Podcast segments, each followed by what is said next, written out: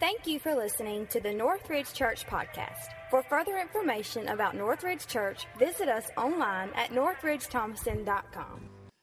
If you have your Bibles today, turn with me to Deuteronomy chapter 6. Deuteronomy chapter 6, we want to share a very well known passage of Scripture that I believe to be very prevalent for the time at hand as we dive into the Word of God. We realize that it's fathers that the origination of the nation of Israel comes from. Abraham was the father of the nation. That it wasn't the mothers that the curse would continue to, to follow. It was the father's downfall, and it was the fathers who would carry the blessing. In fact, if you really study culture, you realize that the reason that that is uh, the case that when, when a woman marries a man, she drops her name and takes upon the name of the husband is exactly what happens with you and I. When we become a child of God, you can trace it back to that, that we pick up His name, we pick up His authority, we pick up sonship, we become a, a child, a, a son or a daughter of God as our fathers, our Heavenly Father. And the reality is, is there's so much more emphasis placed on the mother rearing the children in the home when in fact that was uh, not God's mandate the mandate was that the father would be the example. He would be the stronghold. He would be the priest of his home. He would be the one to raise his children, but it was the mother, the wife, who would become the helpmeet. Go back into the garden account and you realize that God created Adam in his own image created him out of nothing, ex nihilo. He created him out of the dust of the earth, breathed in his nostrils, and he became a living soul. And then it was, watch this, out of man, which is where we get the word woman, that it created woman. And she brought woman, Eve, to the man, which would, would declare that she was subservient to him. The order of creation suggests that. God created man first. The man is the head of the home. And, and all of that doesn't flow together today in a culture where we want everyone to be equal. Get, make no mistake about it. God is a God of order. There's a hierarchy. Doesn't mean the value is less. It just shows the, the order that God placed in all things in his creative sovereign world. But out of that, men, in my opinion, have, have taken the helpmeet of the wife and placed the burden upon her shoulders when it never should have been that way. That fathers have the duty. Fathers are the originator. Fathers are the ones who to, uh, to initiate the standard of life in the home. They're the protectors. In fact, in Ephesians 5 and 25, the Bible says, Husbands, love your wives even as Christ loved the church. Wives, in verse 22, says, Submit yourself unto your own husband as unto the Lord. You know, a lot of us want that submission from our wives, but do we want to love her the way Christ loved the church and gave himself for her? The reality is, is when we as husbands begin to love our wives the way that Jesus loved us, guess what? The default by that would be from a wife. She would want to fall under his protection. She would want to fall under his arm of covering. She would want to submit. We've gotten this thing so out of whack that we've lost our way.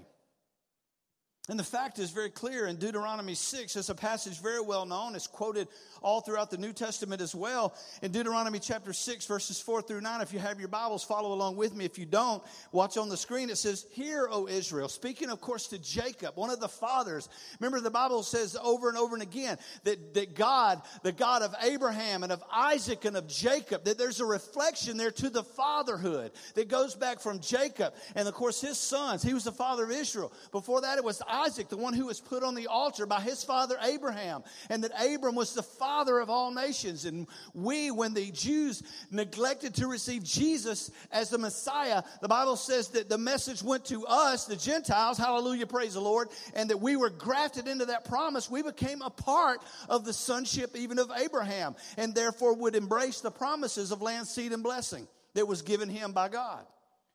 And in Deuteronomy, we see the unfolding of that where he says, Hear, O Israel, the Lord our God, the Lord is one.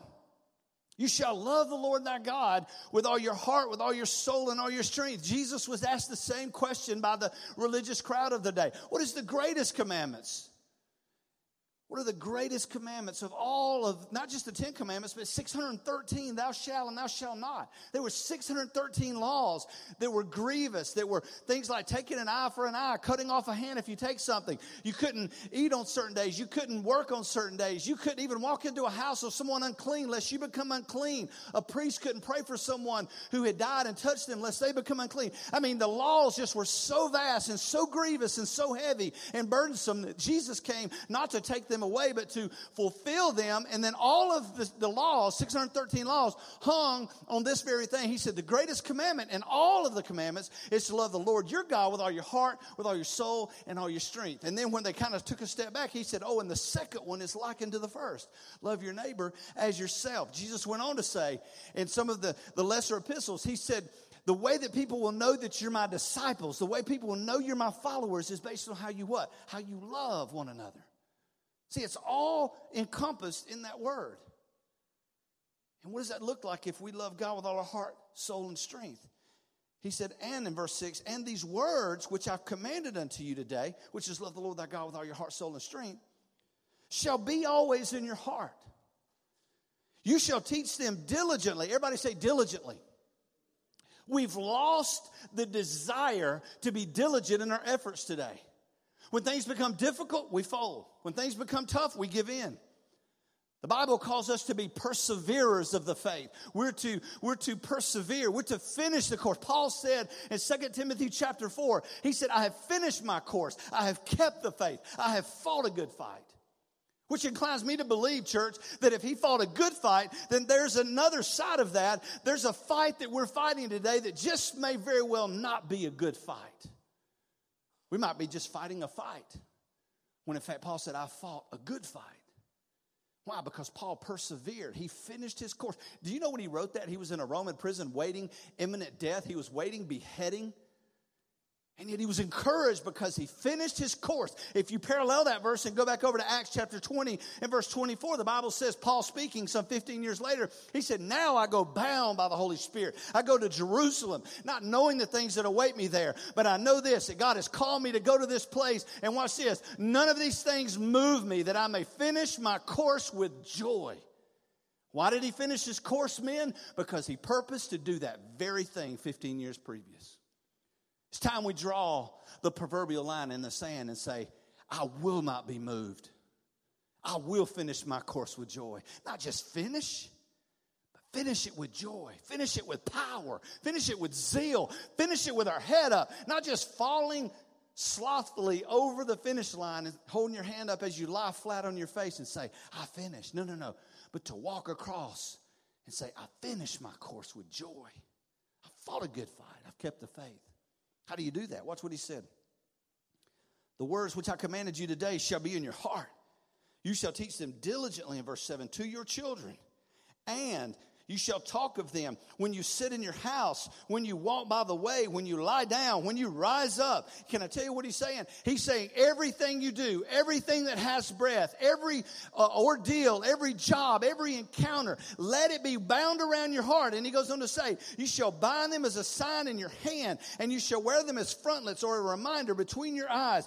You shall write them on the doorpost of your home and your gates. Why? Because God is saying this through his providential word. He's saying, When people come in your house, they ought to know, man of God, that this is what is expected in my home. You're going to act this way. You're going to walk this way. You're going to eat this way. You're going to give thanks before you do that. You're going to give thanks when you lie down. You're going to give thanks when you rise up because all good gifts come down from the Father of lights. And do, do people know that when they come into our home? Do we act different in our home than we do in the church house? Do we act different in the church than we do in our jobs? What do people say about you when they see you coming? Here comes a fake. Here comes a hypocrite. Here comes a, and on and on and on. Or they say, Here comes a man of God. He's not perfect. Here comes a man of God. He messes up. Here comes a man of God. You want prayer? You want to see something happen? Get in touch with that guy because he's in touch with the Heavenly Father. You see, the reality is, is there some amazing men in this room. There's some amazing men in my life. I've, I've seen some incredible examples over my 47 years. I've seen really, really encouraging examples, godly men. But can I say this out loud without any apology? Men, in the context of the natural, will fail you every time. Preachers will fail you. Men will fail you. Women will fail you. Teachers will fail you. Doctors will fail you. Nurse, everybody will fail. But there's one good, good father who will never fail you, who will never forsake you, who will never leave you. And that's God in heaven. And the example that He has set under His biblical mandates is one that we dads ought to be able to follow. I want to bring a message today entitled Good, Good Father. I want to be more than just an okay dad. I want to be more than just a, a father that kind of uh, finishes the course. I want to finish it with zeal. I want to finish it with something that matters. I want, what's this? I want a legacy, which make no mistake about it, is completely different than popularity. I want legacy. What does that mean? I want to have a testimony that long outlives me when I leave this world, that somehow, some way, that this world is just a little bit better than the way that I found it. That I have invested at least in one life or two lives or three lives, so much so that they'll carry the mantle. I want my son to take the mantle and I want him to press on. I don't want him to quit. I want him to invest in another life. Guys, can I tell you something? When we live like that, that is true discipleship. Discipleship is not found in a classroom. Discipleship is not some beautiful cliche that I'm discipling somebody. Discipleship is doing life with people and it's making mistakes with people. It's saying you're sorry with people. It's owning your mistakes. It's standing up and it's keeping on, keeping on. See, that's what my good, good father did. For God so loved the world that he gave his only begotten son.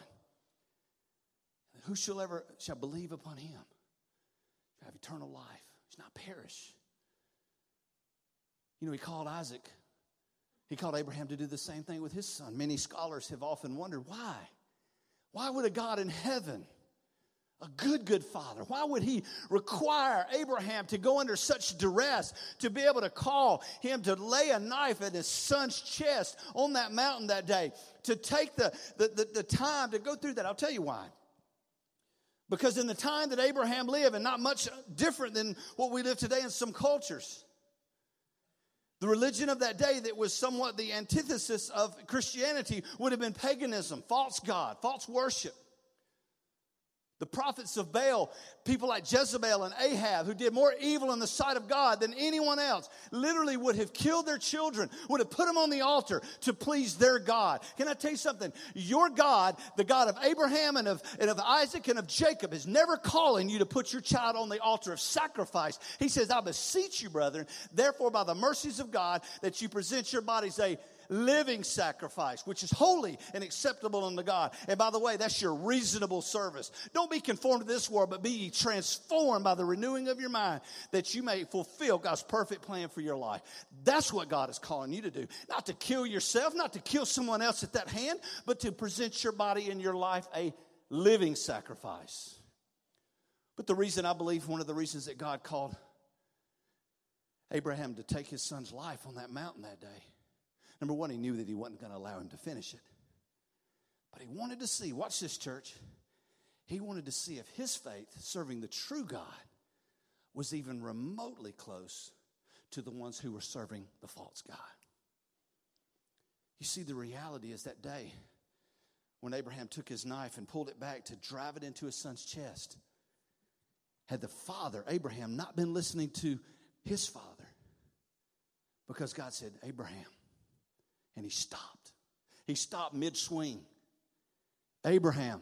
What if Abraham would not have been listening to the Father that day? Dads, are we listening to the heart and the voice of God? Are we so close that we can hear that whisper? Like Elijah said, the great mountains and earthquakes come, but God was not in it. A fire came, but God was not in it. It was in the still, small voice of God. Can I translate that for you? Glad you asked. It's a whisper.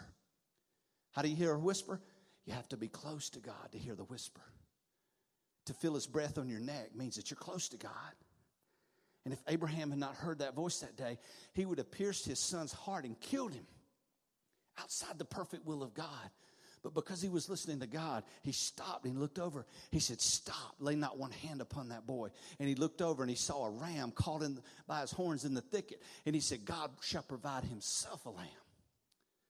See, he foreshadowed God giving of his own son, the Lamb of God, which taketh away the sins of the world. See, I want to be a father that perseveres, a father that wears the word of God around my heart, around my hands, bound around my hands. It's in my home, it's in my life, it's in my, I exemplify it in everything that I do. Doesn't mean we're going to be perfect, but the beauty in it is we serve a perfect God. And that through that we can do life change. Let me give you four things real quick, four principles four precepts that are found in the perfect father that can help you be the good, good father. Number one, dads, I think to be a good, good father, we need to be a protector. We need to be a protector. We need to take the brunt of the energy of the world's evil and we need to stop it from coming into our home. We need to take one for the team. How many of you have heard that little cliche? Take one for the team. It's kind of like when the, when the baseball player gets up to bat and, and you want to force a run over to get him in scoring position. Well, what do they tell you? Just lean in and what do, you, what do they say? Take one for the team. I, I never liked that position, by the way. Just lean in, let the ball just hit you. Just take one for the team. Pow. Dads, can I tell you something? It's time we stand up, lean in, and take one for the team. Dads, I think it's time that we, guess what? That we protect our families. How do you do that? You need to guard what comes into your home. How many of you guys got daughters?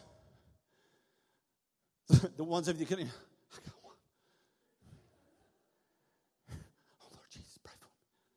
You know, let me, let me just say this. I'm going I'm to put this as spiritual because it ain't coming through here spiritual, okay? But I'm going to put it spiritual. Y'all pray for me as it comes out. My wife ain't here, so I might cut up a little bit, but watch this. If a jackwagon comes up, that's, I can say that, can I? If a jackwagon comes up to your house to pick up your precious little princess girl and they honk the horn, you better tell that girl to stay seated. How many of you know he better come to the door? He better knock on the door. He better have his pants pulled up. He better, his breath better not even stay. He better not have any flaw. I will send that joker packing. Amen, man? Amen? Why? Why? Let me tell you why. And I, and I told my daughter this You are a prize to be won. You are precious. And my God, he better treat you with more dignity, more respect, more honor. He better come knock at that door. He better put a 10 spot in my hand. He better pay me because you, you're worth having. That we ought to start doing that, haven't we? Hey, sir, can I date your daughter? Yeah, it's going to be $100. May help pay the rent. Who knows? Unless your daughter's crazy, you may have to pay them to take her out. I don't know. See, I shouldn't have said that. That came out before I. Dads, we need to be putting our daughters on our lap. And I said that out loud. We need to be putting our daughters on our lap and we need to be embracing her. We need to be hugging her. We need to kiss her on the cheek. We need to be the ones tucking our daughters in, guys. Why? Because we are wired. We are wired to receive love and affection from both man and woman, mom and dad, husband and wife. And make no mistake about it. If you don't give them the love and you don't give them the touch and you don't give them the embrace and you don't tell them they're beautiful, some jackwagon will step into their world and they will soak it all up and they will tell her everything she wants to hear because we didn't tell her. She's worth it. Need to be the protector of our home. Listen, and I'm, not splitting hairs with you, and I'm not, please understand my heart. We need to be careful about what comes into our home by way of television and internet. Guys, when we went through school 20 some years ago, there was no internet. Today, the mind is the only thing that can slow down the process of what you can fathom this out there. If they can think it and conceive it, and then some things that are inconceivable can be found at www.whatintheheck.com. It's out there. And they're getting on that and they're seeing it and they're embracing it as truth. And guys, we need to protect them. Can, can I tell you something? There's never been a daughter or a son that has been protected. Maybe they didn't embrace it today. Maybe they didn't like it now. Maybe, just maybe, just maybe, Dad, you might not be your child's best friend. Can I tell you something? That's okay. You're not called to be their best friend, you're called to be their dad. But I've seen many a men and many a women turn back. Isn't it funny how, when our children are three, four, five, and six, we are the most brilliant people in all of the world, moms and dads? Dads are heroes. want to get on his shoulders. When they get to be 13, 14, and 15, it's amazing how stupid parents become as the kids get a little older. Mom, you just don't understand. Dad, you just don't know. You ain't walked in my shoes. Are you kidding me, dude? I walked in them. I bought you those shoes. I promise you I know where you are. And then you ain't beyond going barefoot. But when we get about 23, 24, we get out and start absorbing some of life's crazy How many of you called home and said, you know what, mom, y'all weren't so crazy after all? Anybody ever done that? Eat a little crow? Yeah, I see a few hands going up. The rest of y'all are telling a story. Need to be a protector. Dad, you need to be a protector. Take one for the team. Secondly, not only do you need to be a protector, you need to be a provider. The Bible said if a man doesn't work, he ought not to eat. That's what the Bible says. We have built a culture of enablers. We've done it. It's not a political statement, this is just a reality. We've built a culture of enablers. Let me tell you something. That guy comes over there to date your daughter, you say, Have a seat, partner. Can I get you a drink? If he says beer, kick him out. Say, uh, what's your plans, man? You got a job, a job for my daughter? How much money you make an hour? Quote the first five books of the Bible. I mean, anything you want to throw out there at him. The Bible says that we need to be providers. We need to be providers. We need to, watch this. We not we don't need to be as fathers, we don't need to be stingy. Yeah, but you know, that's my hunting day. Are you kidding me? How many of you like to hunt? Come on, get your hands up. I'm not picking at you too bad. I love it. I love to hunt. But if you put hunting before rearing your children and being a wife, a husband to your wife, shame on you. How many of y'all like to ride motorcycles? How many of y'all like to ride four wheelers, ATVs? How many of y'all like to play basketball? How many of y'all like to go to the gym? Let that be second, third, fourth, and fifth after you're providing for your family. Because if your family's doing without so that you can have, all that shifts when you get married. All the men in the house said amen. You may have to sell your boat. You may have to sell your bike. You may have to sell things that you, you might have to quit the gym and get, get home and do push ups with your kid on your back. I promise you it won't be the worst thing that ever happened. Just maybe you'll make some great memories. You know what else you need to do? You need to be a provider that doesn't come home and complain about providing. Okay, so you work all week.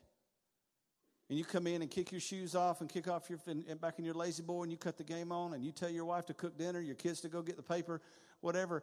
Can I tell you something? They worked all week too. In fact, the truth be told, and y'all don't tell my wife I said this, they probably worked a lot harder than you and I did because they're at home. And they're, if it were meant to be for dads to stay at home, there would be no children in the world. Would there? If it meant for us to have child labor, we'd, we'd done been over. They go through literal hell on earth for our children and for us, our wives do. And dads, we need to be providers. You know what the Bible says? That God, one of his many names was Jehovah Jireh. The Lord is my provider. Do you know what Abraham did every time he went into a new city? Every single time he went into a new city, he built an altar to worship God. We need to make our home a place of worship.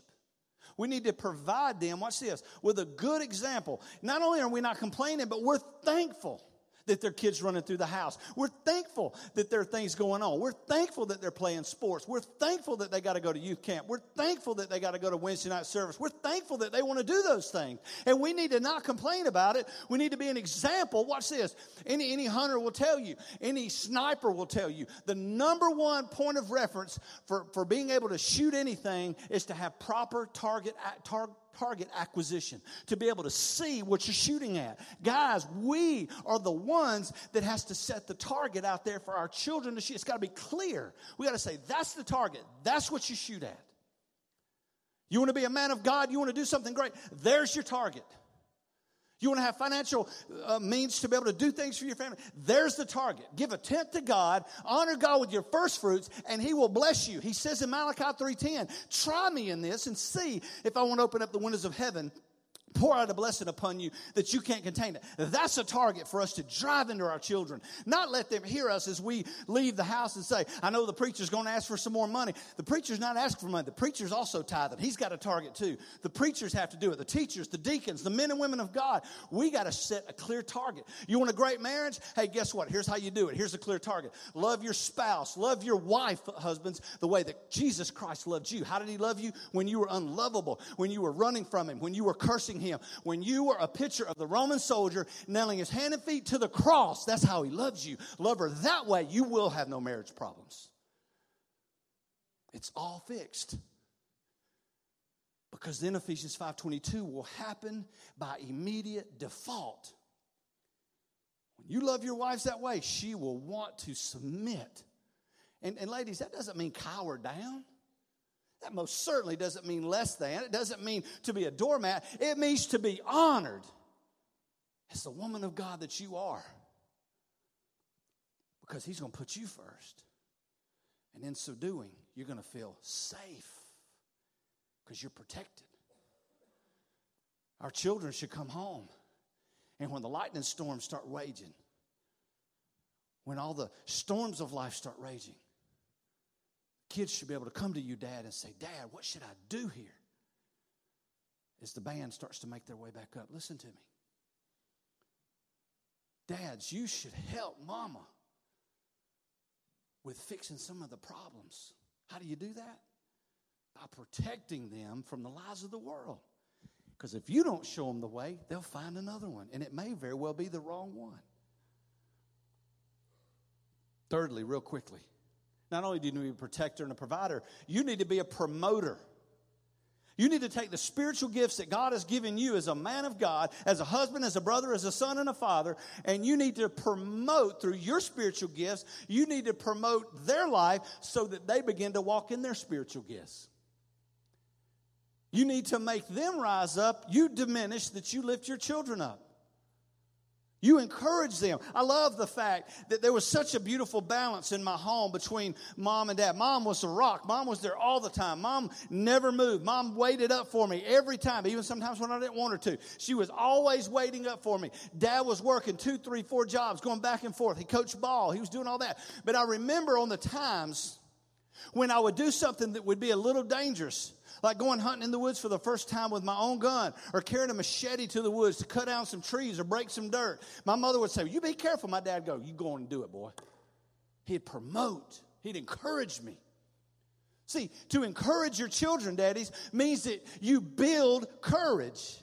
That's what it means to encourage. You're building courage. Do you know why? Because our children are growing up terrified because nothing anymore is consistent. They don't know when dad's coming. They don't know when he's leaving. They got this thing happening, that thing happening. Doors are open, doors are closed. Churches, I mean, everything about it. There's so many unknowns out there. Our children, our sons and daughters need to step into one thing consistent, and that is my dad is here to stay. He is firmly planted in the person of Jesus Christ. And I want to be like that.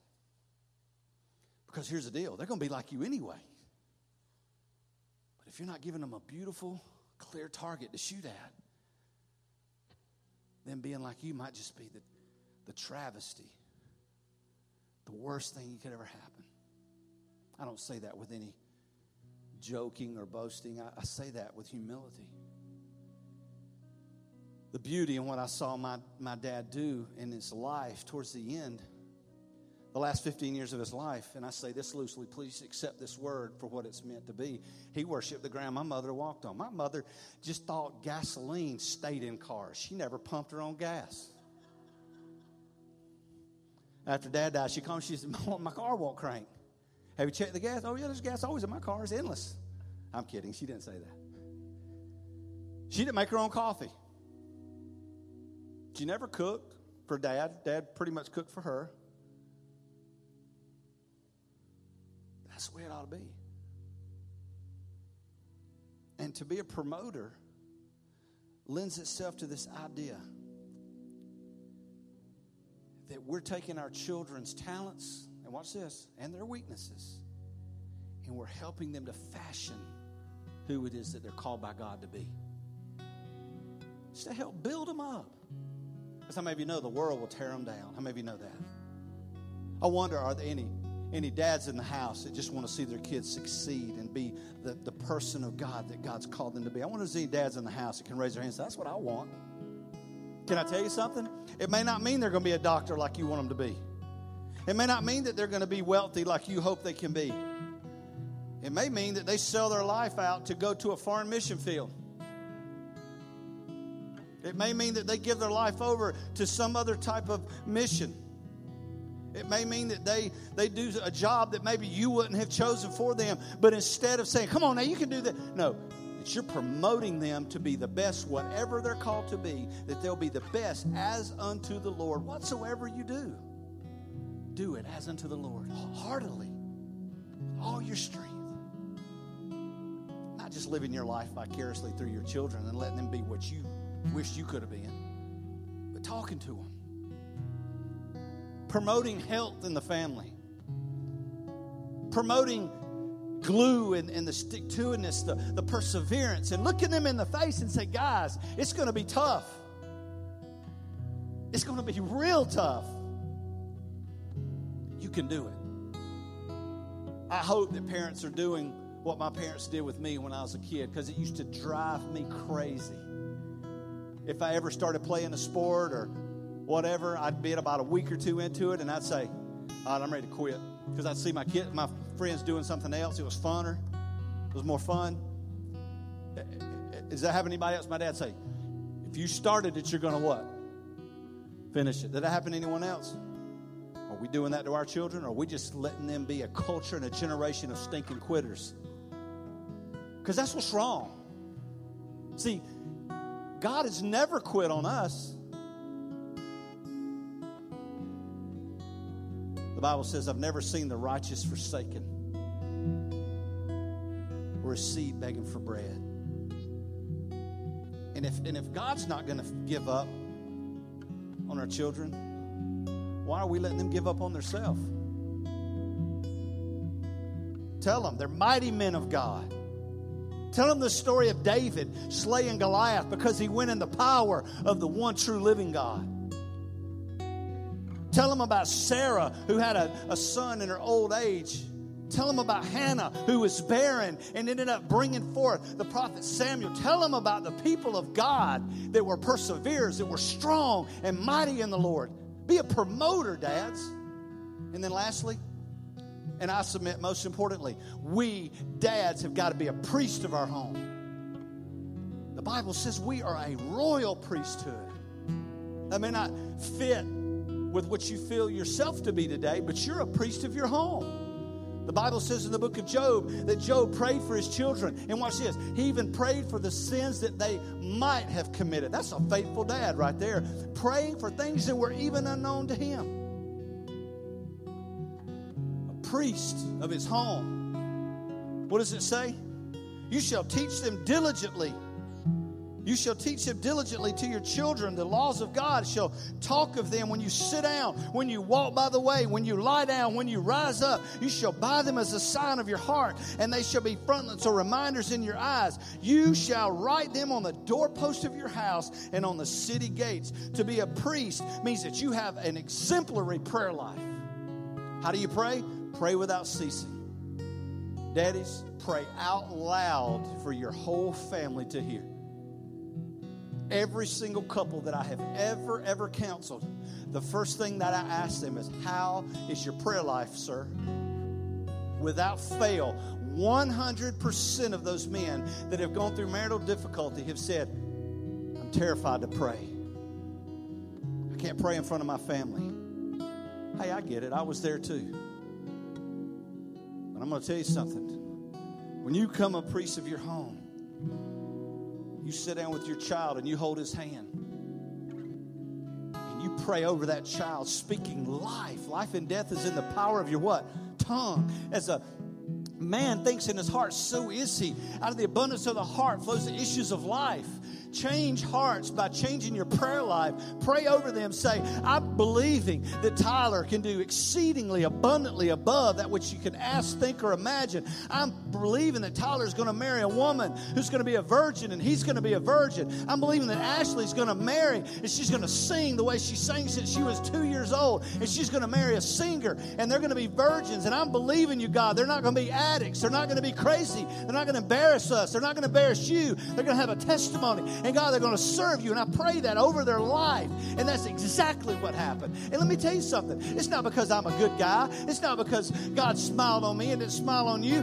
Pray it over your child. Be a priest of your home. Pray without ceasing. Don't give up. Don't let your child walk in and say, I can't do this. Say, you know what? You can't. But when you're weak, then he is strong. You can do all things through Christ, which gives you strength. When they say, hey, I can't speak eloquently, tell them, say, Moses said the same thing to God, but he stood and he took what was in his hand and he raised it out over the sea and he split the seas open and he became the deliverer of God's people. Hey, you know what? I'm afraid. That's cool. You're afraid, but God has not given you the spirit of fear, but of power and of a love, of a sound mind. And you can't know that if you're not in the Word of God. You got to bind this thing in your heart. You got to put it on your head as a reminder. You got to put it at the doorpost. Get it off the coffee table and put it in your heart, and you will become the priest of your home. You will be the lover of your wife. You will be the lover of your children. You will be an example. Only, only, only because you get to a place where you've made Jesus Lord of all. And then and only then will your children rise up and be great and mighty in the Lord Jesus Christ. Not because of you, maybe like me, in spite of you. My children aren't wonderfully situated in the framework of God's heart today because I'm anything special. They're the, all those things in spite of me being a failure. But I recognize that today, and I'm telling you. Don't let music be number one in their life. Don't let sports be number one in their life. Don't let that girl or guy be number one in their life. Don't let dance be number one in their life or cheerleading or, or, or accolades or academics or popularity. Put Jesus Christ priest of your home, fathers. Put Jesus Christ at the epicenter of everything you do. You pray about it before you do it. You want a car, pray about it out loud with your children. Let them see the example. You want to buy a home, pray about it. God sent us the right one you have financial difficulty and you mess up and you're juggling the bills and you pull the bills out and you tell the kids, say, all right, guys, here's the deal. Here's a credit card account. Here's our payment. Here's your school tuition. Here's this. We cannot make it. Well, here's what we're going to do. We're going to give God our first fruits. Now let's join hands and let's pray. And we say, God, you magnify, you glorify yourself. We are faithful to you first. Maybe we've made some mistakes, but God, we're asking for you to make the crooked places straight. Be the priest of your home. And then finally, here's how you do it Luke 15. He's really not about the prodigal son, it's about the faithful father. There was three characters in that story the father, the son, and then the prodigal. And when the prodigal left home, Daddy, some of y'all need to hear what I'm about to say. Some of your kids have already left, and they're out there. When they come home, you treat them like the faithful father did. The prodigal son, after he expelled all of his wealth to riotous living, maybe he went out to Las Vegas and blew it all on this and that. And he held his head down and he walked back to the father's house feeling unworthy to be called a son, and said, The servants in my father's house have it better than I. Maybe I can go back into my father's house and be a servant, and I'll serve him to the day I die because I've expelled it all, I've blown it all. And the father sees him coming, and he doesn't say, Here comes a new servant. He said, There's my boy, and I've been waiting for him. I'm ready for him. Hey, go get the fatted calf ready. Go give me the robe of righteousness. Go get my ring that indicates authority. He's still my son, not because he's worthy, he's my son by birth. Welcome home, son. Enter in. It's still all here for you. It's right here because dad never moved. Dad is faithful. Be a priest of your home, dad. Welcome them back in. I don't care what they've said. I don't care what they've done. I don't care what they've called you. Be the priest of your home. I'm going to ask you to bow your heads with me all over the room. Maybe you're that prodigal today. Maybe you have been the one to pull away from your earthly father. Maybe you've been the one to leave your home. Maybe it was 20 years ago. Maybe it was 30 years ago. Maybe you need to come home today. Maybe you need to walk this aisle today and say, Father, I'm not worthy to be your son. And you know what he's going to tell you? He's going to say, Oh, you're not my son because you're worthy. You're my son because I'm worthy. You're my son by birth. You have sonship because you have my name.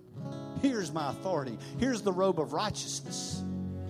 Put these shoes on your feet because you're not going to be called a servant. You're going to be called a son and a daughter of the Most High God. Maybe there's people in the sound of my voice today that need to come home. Just come home. Maybe you're sitting there today and you say, Mark, I'm not a child of God. I, lo- I believe in God, but I've never made that step of faith and invited Him into my life. Would you pray with me right now from your heart to God and invite Jesus into your heart to be the Lord of your life? Pray this with me right now. Father in heaven, I'm a sinner and I believe in Jesus. And I want to invite Jesus to come into my heart to be the Lord of my life. Jesus, save me. Help me to live for you, to be faithful until the day you call me home. Every head bowed and every eye closed. If you prayed and invited Jesus in your heart today, you've been born again. I'd like to be able to just pray for you. I'm not going to point you out, but I wish you would do something for me without any hesitation or personal debate. Lift your hand right now. Say, I invited Jesus in my heart. God bless you. Saw another hand. Anybody else? Lift it up high. How many of you could say, I want to be faithful I want to be faithful to the voice of God. I want to be faithful to the ways of God. I want to be faithful to the grace and the mercy of God. How many of you can say, I want to be that, Mark? If you just pray for me, lift your hand up. Hands up, going up all over the room. Hold them up, hold them up. Dads, are you being a protector? Are you being the godly provider?